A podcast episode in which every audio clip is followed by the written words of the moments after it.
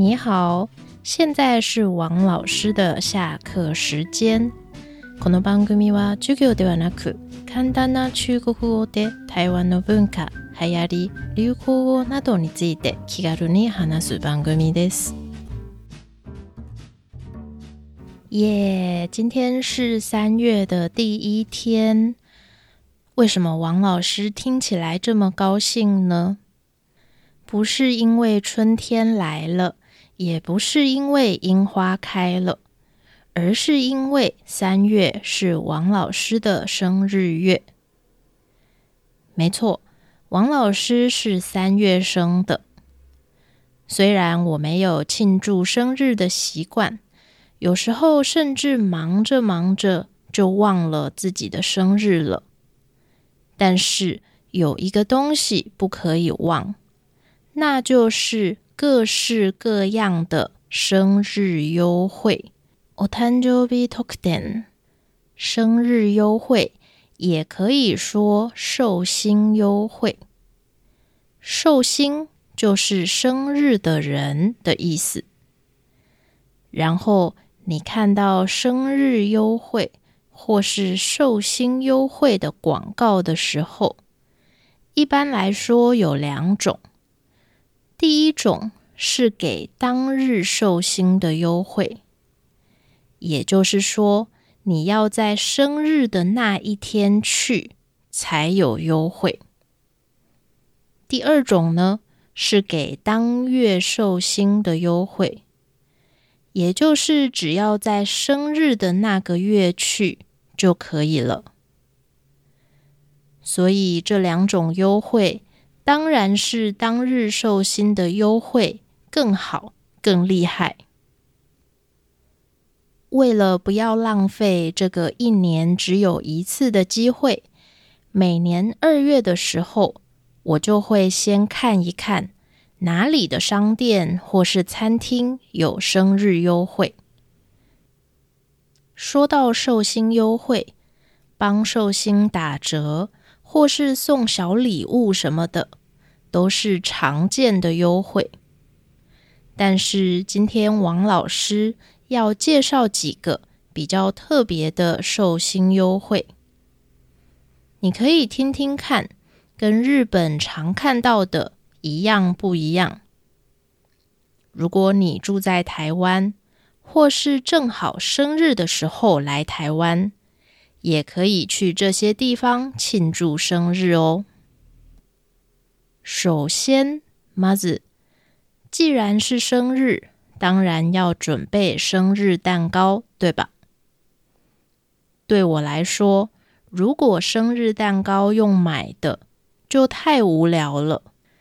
可是，如果要自己做呢？要买很多材料，还需要很多工具。而且家里的烤箱也不够大，怎么办呢？其实台湾有一些可以让你自己做蛋糕的店，你只要付材料费，就可以拿到蛋糕的材料，然后还可以自由的使用店里面的工具。这样的话，不但不会弄脏家里。也不会有用不完的材料。对不常在家做饼干、蛋糕的人来说，非常方便。自分で誕生日ケーキを作るとなると、たくさんの材料を揃えないといけないし、道具も必要。誰の家にも大きなオーブンがあるわけではないですよね。実は台湾には自分でケーキを作らせてくれるお店があります。材料代を払えば必要な材料がもらえて、お店の道具も全部自由に使えます。家をよこさないし、材料を余らせる心配もないので、普段家でクッキーやケーキを作る習慣がない人にとってはとても便利です。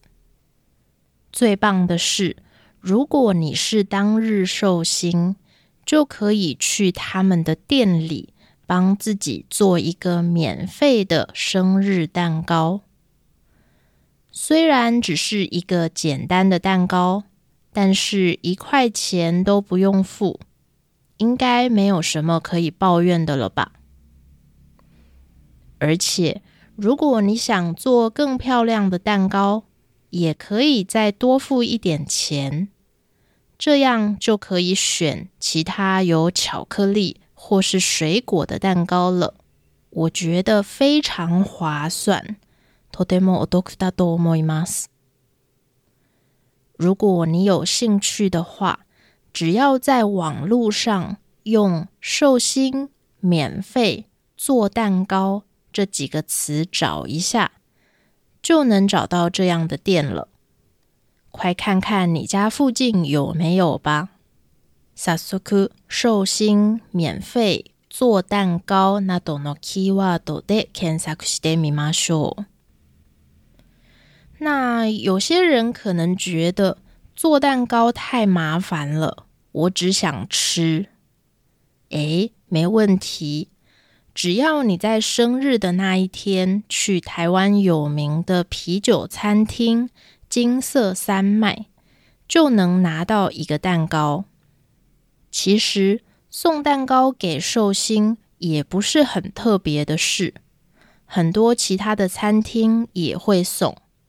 但是金色山脉送的蛋糕不是一个人吃的那种小小的蛋糕，而是六寸，也就是十八公分 j u hachi e n 的大蛋糕。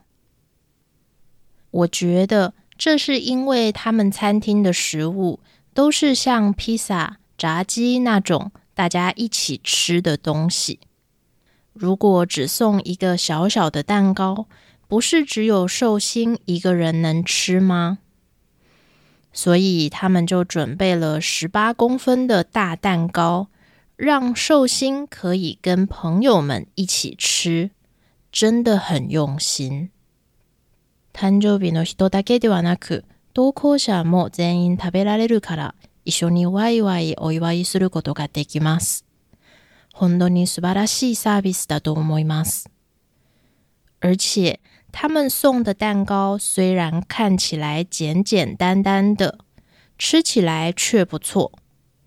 我去年去的时候吃到的是蜂蜜口味的，有一点点像日本的卡斯特拉的味道。另外，我觉得最厉害的是，他们没说你得点多少钱的菜，或是得找几个人一起来才能用这个寿星优惠。就算你只有一个人也可以。我在网络上还看过有人真的自己一个人去。而且只点了一杯饮料，餐厅也一样送他一个大蛋糕。要是吃不完，还可以外带。太大方了吧？不过有一些人可能对甜点没有兴趣，那怎么办呢？别担心。台湾这几年还流行一种寿星优惠，那就是按照寿星的年纪送各种东西。比方说，如果是火锅店，就有几岁就送几片肉，或是几岁就送几只虾的活动。如果是卖炸鸡、披萨的店，就有。几岁就送几只鸡翅等等。ケーキに興味がないなら、ここ数年、台湾で流行っているお誕生日特典をもう一つ紹介しましょう。それは店側が誕生日の人に年齢と同じ数のものをプレゼントするというものです。例えば、鍋料理のお店であれば、誕生日の人に年齢と同じ数のお肉やエビをレストランなら、からげなどプレゼントします。所以寿星的年纪越大，来这种店就能拿到越多东西。还有餐厅直接在广告上面写“带你阿妈来”，我爸讲 “zle d e 就是要告诉客人，欢迎大家带着自己的家人来餐厅过生日。我觉得这种优惠很有意义，因为寿星不但能庆祝生日，也会觉得变老没有什么不好，因为年纪越大就能吃到越多肉嘛。今天介绍的这三种寿星优惠里面，只有这种是我还没试过的，有机会的话，我真想试试看。用自己的生日拿到很多免费的食物，然后跟家人朋友一起吃，一定很开心吧？哦，对了，这种寿星优惠和刚刚介绍的送蛋糕的优惠都需要预约。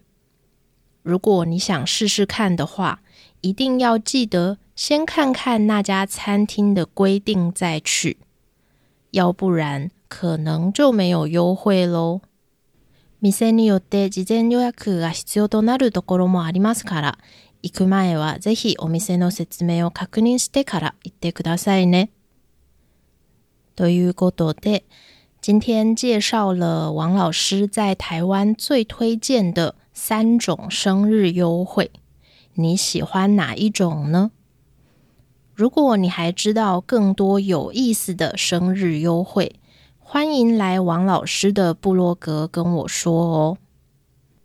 那么今天 Podcast 的最后，我想念一下今年一月和二月大家在 Apple Podcast 上写给王老师的 Review。